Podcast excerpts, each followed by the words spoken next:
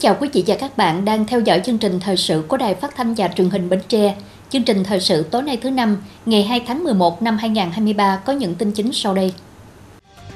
Tổng Bí thư Nguyễn Phú Trọng gặp mặt thân mật đoàn đại biểu điển hình tiêu biểu toàn quốc trong học tập và làm theo tư tưởng đạo đức phong cách Hồ Chí Minh năm 2023. Trưởng đoàn đại biểu Quốc hội tỉnh Bến Tre Nguyễn Trúc Sơn tham gia thảo luận ở hội trường tại kỳ họp thứ 6 Quốc hội khóa 15 đại biểu Hội đồng Nhân dân tỉnh tiếp xúc cử tri tại các huyện trước kỳ họp thứ 11 Hội đồng Nhân dân tỉnh khóa 10. Đoàn công tác của Bộ Y tế kiểm tra việc thực hiện chính sách pháp luật về bảo hiểm y tế tại Bến Tre.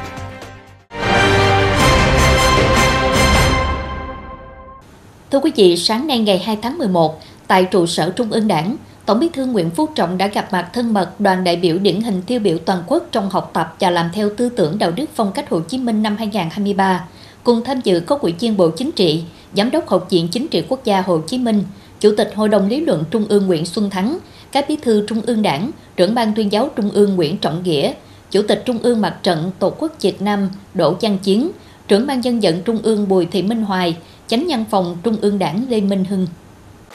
67 đại biểu điển hình toàn quốc trong học tập và làm theo tư tưởng đạo đức phong cách Hồ Chí Minh năm 2023 là những tập thể cá nhân tiêu biểu đại diện các mô hình hay cách làm sáng tạo trong học tập và làm theo tư tưởng đạo đức phong cách Hồ Chí Minh, mang lại hiệu quả thiết thực trên các lĩnh vực kinh tế, văn hóa xã hội, quốc phòng an ninh, đối ngoại, an sinh xã hội, phòng chống tệ nạn xã hội. Trong 4 năm qua, cả nước đã thung dinh 102 đại biểu điển hình tiêu biểu. Riêng năm 2023 đã có tới 67 điển hình tiêu biểu các điển hình tiêu biểu đến từ mọi miền của Tổ quốc, hoạt động ở các ngành, các lĩnh vực, các địa phương khác nhau, nhưng đều có chung một điểm là tất cả đều có rất nhiều nỗ lực, cố gắng và đạt được nhiều thành tích đặc biệt xuất sắc trong việc học tập và làm theo tư tưởng đạo đức phong cách Hồ Chí Minh luôn luôn đoàn kết chặt chẽ, phấn đấu bền bỉ vượt mọi khó khăn, nêu cao tinh thần đổi mới sáng tạo, dám nghĩ, dám nói, dám làm và dám chịu trách nhiệm vì lợi ích chung. Tổng Bí thư Nguyễn Phú Trọng nêu rõ, Sinh thời, Chủ tịch Hồ Chí Minh đã để lại cho đảng ta, dân tộc ta, nhân dân ta một di sản vô cùng cao quý, đó là tư tưởng Hồ Chí Minh, đạo đức phong cách Hồ Chí Minh và thời đại Hồ Chí Minh.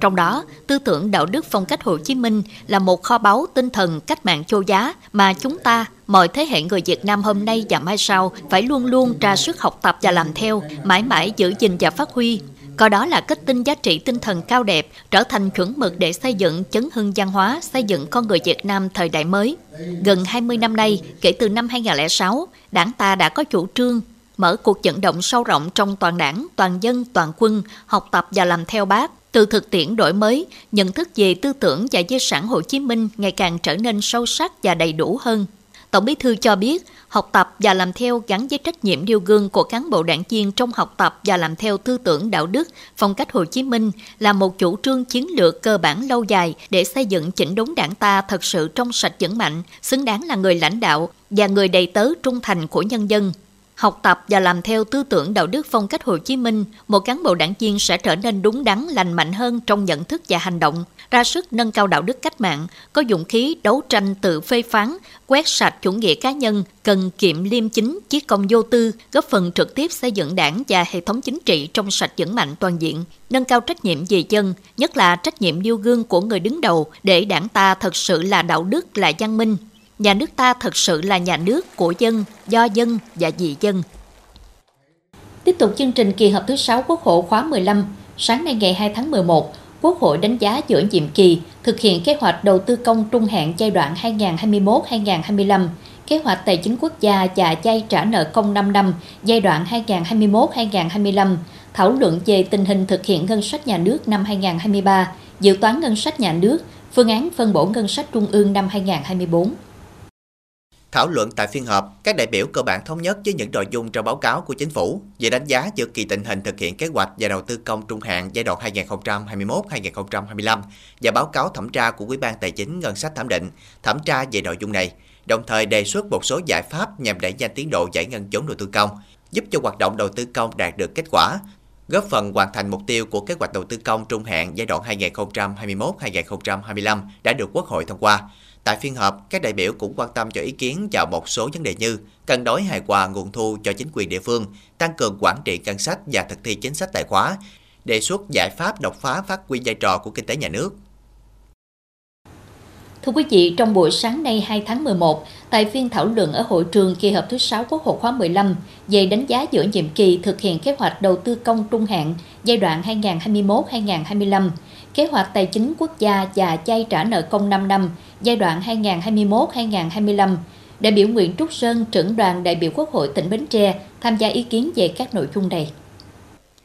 Đại biểu Nguyễn Trúc Sơn cho biết, trong chỉ đạo điều hành, chính phủ đã rất quyết liệt, năng động, thực hiện nhiều chính sách giải pháp để có nguồn ngân sách thực hiện các chương trình đề ra trong nghị quyết 43. Chính phủ cũng đã thực hiện nhiều biện pháp miễn giảm thuế, phí, giúp thúc đẩy phát triển sản xuất kinh doanh, tuy nhiên cũng làm ảnh hưởng tới chính quyền địa phương khi bị giảm nguồn thu. Đại biểu Nguyễn Trúc Sơn cho rằng, để bù đắp lại các khoản chính quyền địa phương phải giảm theo chính sách của chính phủ, cần tạo điều kiện cho địa phương có thể thu ở các lĩnh vực khác để cân đối hài hòa giữa thu và chi ở các địa phương. Có những địa phương mà có cái nguồn thu mà tiềm năng tốt,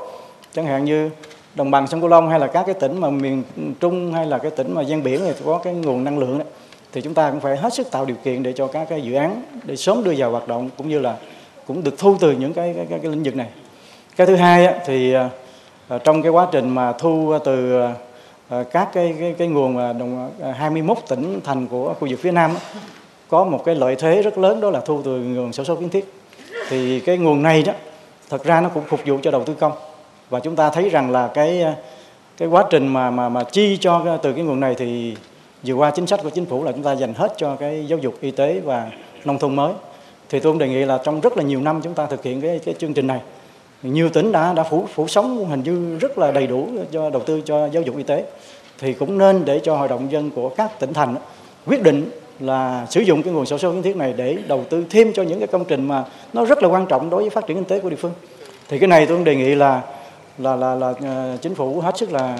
là xem xét để tạo điều kiện Ờ, khi mà sử dụng cái nguồn sản số kiến thiết cho cái cái mục đích đầu tư phát triển thì có mở rộng thêm.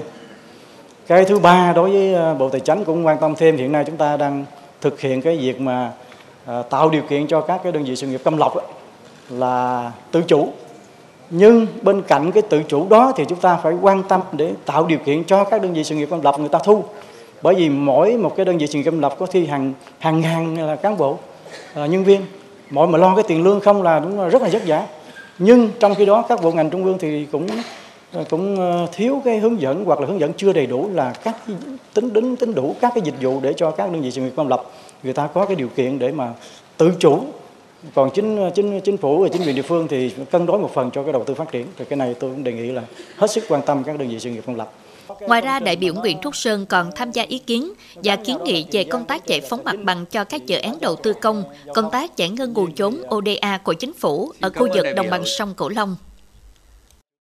Thưa quý vị, thực hiện chương trình kỳ họp thứ 11 Hội đồng Nhân dân tỉnh Bến Tre khóa 10, nhiệm kỳ 2021-2026, đại biểu Hội đồng Nhân dân tỉnh đã tiếp xúc cử tri tại các quyện, thông tin về kết quả thực hiện nhiệm vụ phát triển kinh tế xã hội của tỉnh và dự kiến chương trình đổi chung kỳ họp thứ 11 Hội đồng Nhân dân tỉnh khóa 10. Sáng nay ngày 2 tháng 11, đại biểu Hội đồng Nhân dân tỉnh gồm bà Hồ Thị Hoàng Yến, Phó Bí thư Thường trực tỉnh ủy, phụ trách tỉnh ủy, Chủ tịch Hội đồng Nhân dân tỉnh, ông Hà Quốc Cường, Bí thư huyện ủy Mỏ Cày Nam, ông Vũ Thanh Hải, Giám đốc Ngân hàng Thương mại Cổ phần Đầu tư và Phát triển Việt Nam chi nhánh Bến Tre, ông Nguyễn Văn Bé Tư, Phó Chủ tịch Hội đồng Nhân dân huyện Mỏ Cày Nam, đại biểu Hội đồng Nhân dân huyện có buổi tiếp xúc cử tri hai xã Tân Trung và Minh Đức. Tại buổi tiếp xúc, đại biểu Hội đồng Nhân dân tỉnh đã thông báo với cử tri dự kiến chương trình nội dung kỳ họp thứ 11 khóa 10. Đa số cử tri bày tỏ sự phấn khởi và thống nhất cao với các nội dung trình bày. Đồng thời có những ý kiến kiến nghị gửi đến đại biểu Hội đồng Nhân dân như các vấn đề liên quan đến tranh chấp đất đai, giải quyết lối đi, vấn đề xoay quanh việc cải cách giáo dục, cơ sở vật chất trong xây dựng xã nông thôn mới, hiện trạng giao thông nông thôn xuống cấp, phát huy có hiệu quả vai trò của các hợp tác xã, quan tâm đầu tư nâng cấp mở rộng khu di tích quốc gia đặc biệt Đồng Khởi, xã Định Thủy để bảo tồn và phục vụ tham quan gắn với du lịch, định hướng phát triển nông nghiệp, góp phần phát triển kinh tế xã hội địa phương trong thời gian tới. Sau khi lắng nghe các ý kiến kiến nghị của cử tri, đại biểu Hội đồng Nhân dân tỉnh, quyện, chính quyền địa phương và các cơ quan chức năng huyện Mỏ Cày Nam ghi nhận và giải trình trực tiếp thỏa đáng tại hội nghị.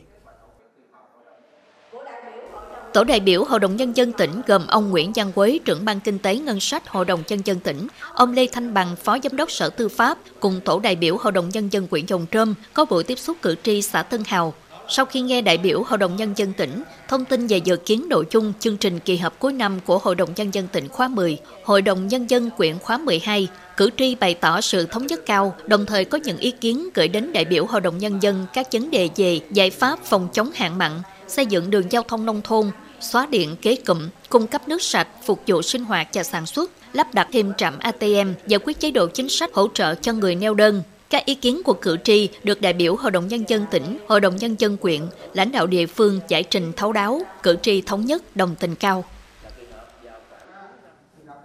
Tại quyện Bình Đại, tổ đại biểu Hội đồng Nhân dân tỉnh gồm ông Phạm Thanh Hùng, Giám đốc Sở Lao động Thương binh và Xã hội, bà Trần Thị Mỹ Hạnh, Phó Giám đốc Bệnh viện Nguyễn Đình Chiểu, bà Bùi Thị Quyền Trang, Phó Bí thư Thường trực quyện ủy Bình Đại cùng tổ đại biểu Hội đồng Nhân dân quyện đã tiếp xúc với gần 100 bà con cử tri xã Thừa Đức, Tại buổi tiếp xúc, cử tri có ý kiến kiến nghị đến đại biểu Hội đồng Nhân dân các vấn đề như tình trạng tranh chấp đất đai còn chậm giải quyết, kiến nghị ngành điện sớm lắp đặt điện ba pha khu vực ấp Thừa Long để phục vụ cho sản xuất và sinh hoạt, nhất là nuôi thủy sản. Tình trạng sạt lở bờ biển thời Đức diễn ra nhiều năm liền. Cần sớm quan tâm đầu tư xây dựng hệ thống kè sạt lở. Một số ngân hàng còn gợi ý khách hàng muốn vay vốn phải mua bảo hiểm mới được giải ngân. Viện phí ở các bệnh viện lớn quá cao. Các ý kiến kiến nghị của cử tri thuộc thẩm quyền của huyện và xã được lãnh đạo địa phương và các ngành chức năng giải trình tại buổi tiếp xúc. Các vấn đề vượt quá thẩm quyền đại biểu Hội đồng Nhân dân tỉnh huyện và các ngành chức năng khi nhận và sẽ chuyển đến các cơ quan chức năng giải quyết kịp thời. Ủy ban kiểm tra tỉnh ủy Bến Tre tổ chức đoàn khảo sát tham mưu sơ kết 3 năm thực hiện chỉ thị số 04 gắn với một năm thực hiện quyết định số 738 của Ban Thường vụ tỉnh ủy về tăng cường công tác phối hợp, nâng cao chất lượng hiệu quả công tác kiểm tra giám sát thi hành kỷ luật của đảng và quy chế phối hợp tại các đảng bộ cơ sở trực thuộc huyện ủy Bình Đại. Đoàn tiến hành khảo sát với đảng quỹ xã Thới Lai và đảng quỹ xã Bình Thắng về kết quả thực hiện các nhiệm vụ của chỉ thị số 04 như công tác tuyên truyền, nâng cao nhận thức của các cấp quỹ, tổ chức đảng về vị trí vai trò tầm quan trọng của công tác phối hợp trong thực hiện nhiệm vụ kiểm tra giám sát thi hành kỷ luật của đảng, việc rà soát điều chỉnh bổ sung quy chế phối hợp, nâng cao chất lượng phối hợp tham mưu giúp các cấp quỹ lãnh đạo, chỉ đạo, việc đổi mới nội dung phương pháp và hình thức phối hợp, tăng cường phối hợp quản lý, kiểm tra giám sát cán bộ đảng viên, phát huy vai trò nòng cốt của quỹ ban kiểm tra gắn với vai trò của các cơ quan tham mưu, phối hợp thực hiện chế độ bảo mật thông tin, và kết quả lãnh đạo cụ thể hóa thực hiện quyết định 738 của Ban Thường vụ tỉnh ủy. Lãnh đạo Quỹ ban Kiểm tra tỉnh ủy đề nghị thời gian tới, các cấp quỹ tăng cường công tác phối hợp, nâng cao chất lượng hiệu quả công tác kiểm tra giám sát, thi hành kỷ luật đảng và các văn bản cấp trên về công tác kiểm tra giám sát, có kế hoạch xây dựng chương trình kiểm tra giám sát ngay đầu mỗi năm theo đúng quy định, đúng chức năng nhiệm vụ, quan tâm nắm tình hình cán bộ đảng viên cũng như quan hệ xã hội của đảng viên, chú trọng việc tuyên truyền kết quả nhiệm vụ của ngành trên phương tiện thông tin đại chúng theo quy định, xây dựng cán bộ kiểm tra có tinh thần trách nhiệm, thực hiện nghiêm quy chế làm việc, hoàn thành tốt nhiệm vụ được giao. Thưa quý vị, sáng nay ngày 2 tháng 11, đoàn công tác của Bộ Y tế do ông Phan Giang Toàn, Phó vụ trưởng vụ bảo hiểm y tế Bộ Y tế làm trưởng đoàn, đã đến kiểm tra việc thực hiện chính sách pháp luật về bảo hiểm y tế tại Bến Tre. Tại buổi làm việc, đoàn đã kiểm tra các nội dung về công tác phổ biến, tổ chức triển khai các văn bản quy phạm pháp luật liên quan đến khám chữa bệnh bảo hiểm y tế của Sở Y tế và các cơ sở khám chữa bệnh trên địa bàn. Việc thực hiện quy định của Bộ Y tế về quy trình khám chữa bệnh, số lượng giường bệnh và các điều kiện cơ sở vật chất, nhân lực, khả năng cung ứng dịch vụ khám chữa bệnh, kiểm tra việc thực hiện quy trình chuyên môn kỹ thuật, phát đồ điều trị, tỷ lệ chỉ định vào điều trị nội trú, thời gian bệnh nhân nằm điều trị, tần suất chỉ định và tính hợp lý với các dịch vụ kỹ thuật, xét nghiệm cần lâm sàng, sử dụng thuốc và cung ứng thuốc, vật tư y tế đảm bảo quyền lợi người bệnh, việc chuyển tuyến giữa các cơ sở khám chữa bệnh, thanh toán quyết toán chi phí khám chữa bệnh bảo hiểm y tế giữa cơ quan bảo hiểm xã hội và cơ sở khám chữa bệnh, công tác tổ chức thực hiện trích chuyển dữ liệu điện tử phục vụ quản lý và giám định, thanh toán chi phí khám chữa bệnh bảo hiểm y tế. Đoàn cũng kiểm tra về việc ứng dụng khám chữa bệnh bảo hiểm y tế bằng căn cước công dân. Qua kiểm tra, đoàn công tác của Bộ Y tế đánh giá cao công tác triển khai khám chữa bệnh bảo hiểm y tế của các đơn vị. Bên cạnh đó, đoàn cũng phát hiện một số thiếu sót như văn bản khám chữa bệnh bảo hiểm y tế đến các phòng ban chưa đồng đều, các dịch vụ khám chữa bệnh bảo hiểm y tế còn chưa đồng bộ, giá dịch vụ y tế chưa khớp với danh mục ban hành của Bộ Y tế. Đoàn công tác lưu ý cơ sở có giải pháp khắc phục, đảm bảo thực hiện đúng quy định, cũng như đảm bảo quyền lợi của người bệnh. Đối với những kiến nghị của các đơn vị y tế, Đoàn công tác ghi nhận và sẽ gửi tổng hợp về Bộ Y tế để có các điều chỉnh khắc phục trong thời gian tới. Bên cạnh đó, đoàn công tác của Bộ Y tế cũng yêu cầu các đơn vị y tế tỉnh tiếp tục có những nghiên cứu đóng góp đề xuất để góp phần hoàn thiện pháp luật có liên quan đến khám chữa bệnh bảo hiểm y tế nhằm tạo thuận lợi cho công tác này và đảm bảo quyền lợi cho người dân. Cơ sở khám chữa bệnh và bảo hiểm xã hội cần có sự phối hợp đồng bộ, cùng tìm ra các giải pháp để đảm bảo hoạt động khám chữa bệnh bảo hiểm y tế phát huy hết vai trò phục vụ chăm sóc bảo vệ sức khỏe người dân. Tiếp theo chương trình thời sự tối nay là tiết mục đời sống dân sinh với những thông tin nổi bật. Hội bảo trợ bệnh nhân nghèo tỉnh Bến Tre đồng hành cùng sinh viên có hoàn cảnh khó khăn qua chương trình hỗ trợ lãi suất tiền chai.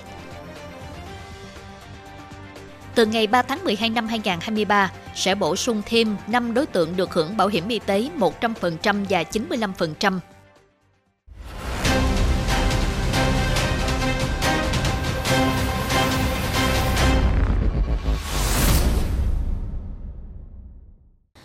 Thưa Hội Bảo trợ Bệnh nhân nghèo tỉnh Bến Tre từ khi thành lập đến nay, với nhiều chương trình hoạt động thiết thực, mang ý nghĩa nhân dân sâu sắc, luôn là điểm tựa cho những hoàn cảnh khó khăn cơ nhở. Khoảng 2 năm nay, với chương trình hỗ trợ lãi suất tiền chay cho học sinh sinh viên, Hội tiếp tục là điểm tựa cho nhiều học sinh sinh viên hoàn cảnh khó khăn thực hiện ước mơ học tập, lập thân lập nghiệp. Ngày 8 tháng 10 năm 2022, Ủy ban Nhân dân tỉnh có công văn số 6431 chấp thuận đề nghị của Hội Bảo trợ Bệnh nhân nghèo tỉnh Bến Tre về việc hỗ trợ lãi suất cho sinh viên hộ nghèo, mồ côi, khuyết tật của tỉnh Bến Tre đang học các trường cao đẳng đại học và vốn tại Ngân hàng Chính sách Xã hội chi nhánh tỉnh Bến Tre. Ngay trong tháng 9 năm 2022, Thường trực Hội Bảo trợ Bệnh nhân nghèo tỉnh đã làm việc với Ngân hàng Chính sách Xã hội chi nhánh tỉnh Bến Tre về việc hỗ trợ cho sinh viên thuộc đối tượng trên gia vốn tại ngân hàng được hội hỗ trợ lãi suất trong suốt thời gian các em học tại các trường cao đẳng đại học. Nguồn hỗ trợ từ Quỹ học bổng nhân thiện trực thuộc hội trong năm 2022, có 64 sinh viên vay tại Ngân hàng Chính sách Xã hội chi nhánh Bến Tre với tổng số tiền 1 tỷ 271 triệu đồng. Tổng số lãi trong năm là hơn 52 triệu đồng. Ngoài ra, có 106 sinh viên học sinh vay vốn Ngân hàng Chính sách Xã hội chi nhánh tỉnh với số tiền hơn 1 tỷ đồng để mua sắm máy tính phục vụ học trực tuyến trong thời gian giãn cách xã hội bởi dịch Covid-19. Lãi suất cả năm 2022 là hơn 6,6 triệu đồng. Như vậy, tổng lãi vay của hai nhóm sinh viên học sinh trên trong năm 2022 cần hỗ trợ là hơn 58,7 triệu đồng, sau khi giảm trừ chính sách ưu đãi còn lại trên 42,9 triệu đồng. Thì nhiều năm qua rồi thì đến bây giờ thì chúng tôi đã cấp cái học bổng này khoảng trên 50.000 suất, tương đương với cái mức khoảng gần 60 tỷ để cho các em tiếp tục học. Thì kết quả này đó hội rất đáng mừng là hiện nay đã có trên 100 em. Nó đã tốt nghiệp cao đẳng. Rồi đó là đại học, thạc sĩ. Có những em đã làm xong cái luận án tiến sĩ mà bây giờ trở thành những giảng viên ở các trường đại học Cần Thơ. Điều kiện để được Hội Bảo trợ Bệnh nhân nghèo hỗ trợ lãi suất là sinh viên có khoản vay tại Ngân hàng Chính sách Xã hội chi nhánh tỉnh Bến Tre để chi cho việc học tập có đơn đề nghị được hội thông qua. Giữa hội và ngân hàng cũng thống nhất với nhau về phương thức hỗ trợ lãi vay, lập điều chỉnh kế hoạch hỗ trợ quyết toán hỗ trợ lãi vay.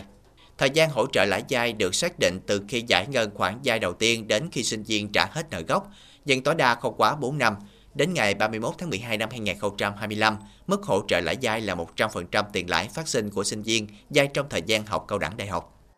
Em sẽ có một kế hoạch học tập là em sẽ đề ra cho bản thân nhiều mục đích, mục tiêu trong 4 năm học đại học, sẽ cố gắng phấn đấu, rèn luyện để à, không phụ lòng tất cả mọi người giúp đỡ em. Em sẽ sao sẽ ráng cố gắng em làm, em trả lãi suất với em lo cho con em sau này nó học ra trường. Nguồn chi trả hỗ trợ lãi vay của sinh viên cho ngân hàng từ nguồn quỹ học bổng nhân thiện của Hội Bảo trợ Bệnh nhân nghèo tỉnh Bến Tre. Vì thế, những tấm lòng vàng, những tổ chức cá nhân doanh nghiệp ủng hộ cho quỹ học bổng nhân thiện sẽ thiết thực góp phần thực hiện hiệu quả chương trình và sẽ ngày càng mở rộng hơn cho nhiều đối tượng thụ hưởng khác. Bây giờ chúng tôi cũng đang tiếp tục vận động để làm sao bảo tồn, gìn giữ được cái quỹ học bổng nhân thiện của hội. Và với trách nhiệm của mình thì chúng tôi sẽ làm hết trách nhiệm là tiếp tục tiếp tục sắp tới cũng bằng một cái cách hoạt động này là các em học sinh mà nghèo mà đi vào học cao đẳng đại học đó mà vay chính sách xã hội thì hội luôn luôn sẽ đồng hành và cùng chia sẻ với các em. Trong bối cảnh kinh tế còn nhiều khó khăn do tác động sâu rộng của đại dịch Covid-19 và lộ trình tăng học phí của các trường đại học, rất nhiều gia đình rơi vào cảnh túng thiếu, việc đáp ứng nhu cầu học tập của con em vì thế cũng trở nên nặng nề hơn. Chương trình hỗ trợ lãi suất từ Hội Bảo trợ Bệnh nhân nghèo tỉnh Bến Tre đã trở thành một điểm tựa vững chắc giúp cho sinh viên thực hiện ước mơ học tập và lập nghiệp.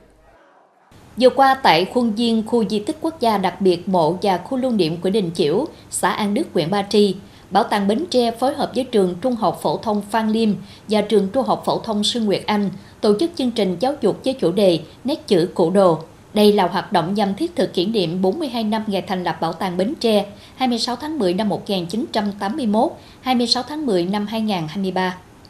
Chương trình giáo dục gồm các nội dung như tham quan và nghe thuyết minh về tiểu sử cùng Nguyễn Đình Chiểu, chương trình ảo thuật, tham gia thi viết thư pháp nghệ thuật, viết chữ nôm, trò chơi em yêu lịch sử qua hình thức rung chuông vàng, nội dung xoay quanh kiến thức lịch sử địa phương, doanh nhân văn hóa Bến Tre, cuộc đời sự nghiệp doanh nhân văn hóa thế giới Nguyễn Đình Chiểu. Qua chương trình giúp các em giao lưu học hỏi, trao dồi thêm kiến thức về lịch sử văn hóa địa phương, góp phần tích cực vào việc tuyên truyền lịch sử, khơi dậy niềm tự hào dân tộc, tình yêu quê hương đất nước cho thế hệ trẻ.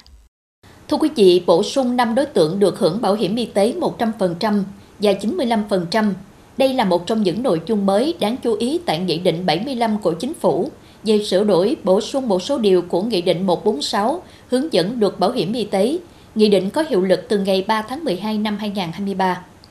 Cụ thể, hai đối tượng hưởng 100% chi phí khám bệnh, chữa bệnh gồm người tham gia kháng chiến và bảo vệ Tổ quốc, người dân xã An Toàn Khu, dùng an toàn khu cách mạng trong kháng chiến chống Pháp và chống Mỹ hiện đang thường trú tại các xã an toàn khu trong kháng chiến chống Pháp và chống Mỹ đã được cập nhật thông tin trong cơ sở dữ liệu quốc gia về dân cư, cơ sở dữ liệu về cư trú. Bên cạnh đó, ba đối tượng hưởng 95% chi phí khám bệnh, chữa bệnh gồm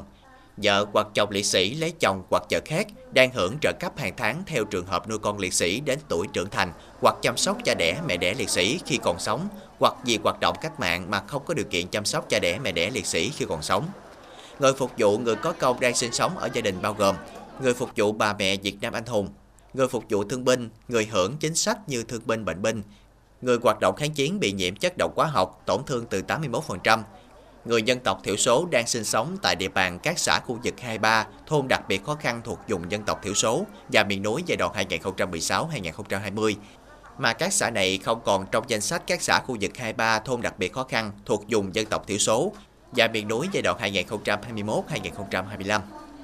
Thưa quý vị, theo Bộ Xây dựng, tính đến thời điểm hiện tại, đã có một số dự án nhà ở xã hội tại các địa phương được giải ngân có tín dụng 120.000 tỷ đồng, với số vốn giải ngân khoảng 83 tỷ đồng.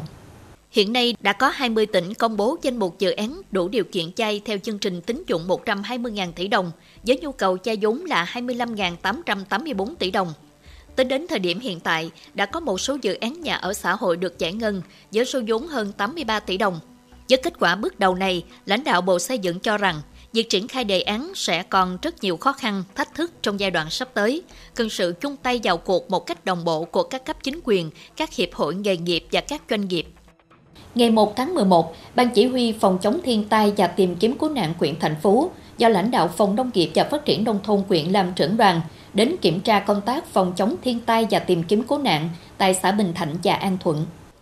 Nội dung kiểm tra tại các địa phương gồm công tác tổ chức, kiện toàn ban chỉ huy phòng chống thiên tai và tìm kiếm cứu nạn theo quy định, công tác xây dựng cập nhật các kế hoạch phù hợp với tình hình thực tế, phương án sẵn sàng ứng phó với các loại hình thiên tai, phương án bảo vệ công trình thủy lợi và phòng chống triều cường, các tuyến sông có đê, công tác phòng chống thiên tai theo phương châm 4 tại chỗ, công tác tuyên truyền và phòng chống thiên tai và tìm kiếm cứu nạn đối với cộng đồng. Đối với Bình Thạnh, xã thường xuyên chịu ảnh hưởng của xâm nhập mặn và sạt lở. Trong thời gian từ tháng 1 đến tháng 4 và từ tháng 10 đến tháng 12 hàng năm, có đợt triều cường kết hợp với xâm nhập mặn. Áp thấp nhiệt đới gây mưa lớn kéo dài gây ngập úng, ảnh hưởng đến toàn xã. Xã kiến nghị có phương án gia cố bờ kè, khu vực sạt lở tuyến sông Cổ Chiên, đoạn từ xã An Thuận đến xã Hòa Lợi. Tổ chức tập huấn nâng cao kiến thức cộng đồng, ứng phó phòng chống thiên tai cho ban chỉ huy xã và người dân. Tại xã An Thuận năm 2023, Ủy ban Nhân dân xã đã kiện toàn Ban chỉ huy phòng chống thiên tai và tìm kiếm cứu nạn xã với 32 thành viên, xây dựng phương án ứng phó thiên tai trên địa bàn. Kiện toàn đội xung kích phòng chống thiên tai cấp xã với 82 thành viên. Khó khăn của xã là cơ sở hạ tầng còn hạn chế, hệ thống thủy lợi chưa khép kín. Tại các điểm kiểm tra, lãnh đạo Phòng Nông nghiệp và Phát triển Nông thôn huyện đề nghị các địa phương quan tâm thực hiện tốt phương án phòng chống triều cường hạn mặn, vận dụng hiệu quả phương châm 4 tại chỗ vào công tác phòng chống thiên tai và tìm kiếm cứu nạn. Ban chỉ huy các xã đảm bảo công tác trực ban, phân công cán bộ theo dõi và báo cáo kịp thời về ban chỉ huy huyện khi có tình huống thiên tai xảy ra, tập trung công tác thu quỹ phòng chống thiên tai đạt yêu cầu. Ủy ban Nhân dân tỉnh Bến Tre vừa ban hành công văn về việc rà soát, xử lý nợ của khách hàng che vốn tại Ngân hàng Chính sách Xã hội đi khỏi nơi cư trú theo hướng dẫn của Tổng Giám đốc Ngân hàng Chính sách Xã hội.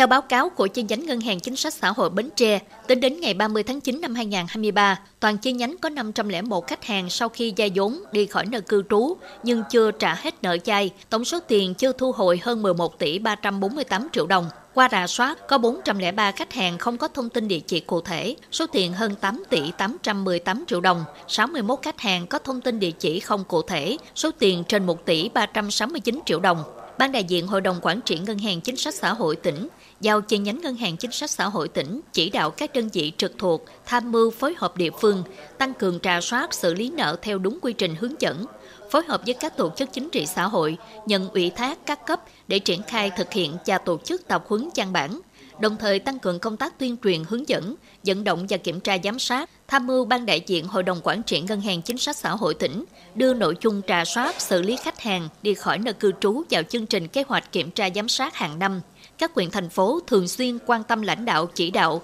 ra soát xử lý nợ của khách hàng che vốn Ngân hàng Chính sách Xã hội đi khỏi nơi cư trú, kiểm tra giám sát quá trình tổ chức thực hiện. Thưa quý vị, tình trạng bỗng dưng phát hiện mắc nợ các tổ chức tín dụng, thậm chí thành nợ xấu, dù không làm hồ sơ gia vốn là không hiếm gặp.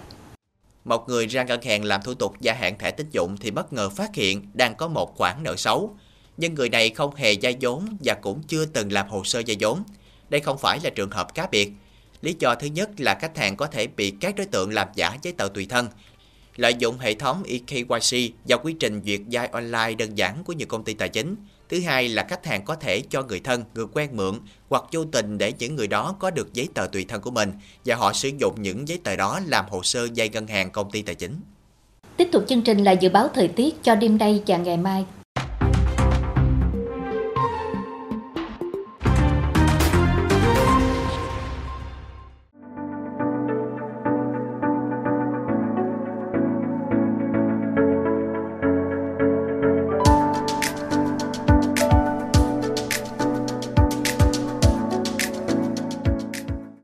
Tôi xin kết thúc chương trình thời sự buổi tối trên sóng truyền hình Bến Tre. Cảm ơn quý vị đã quan tâm theo dõi. Thân ái, chào tạm biệt.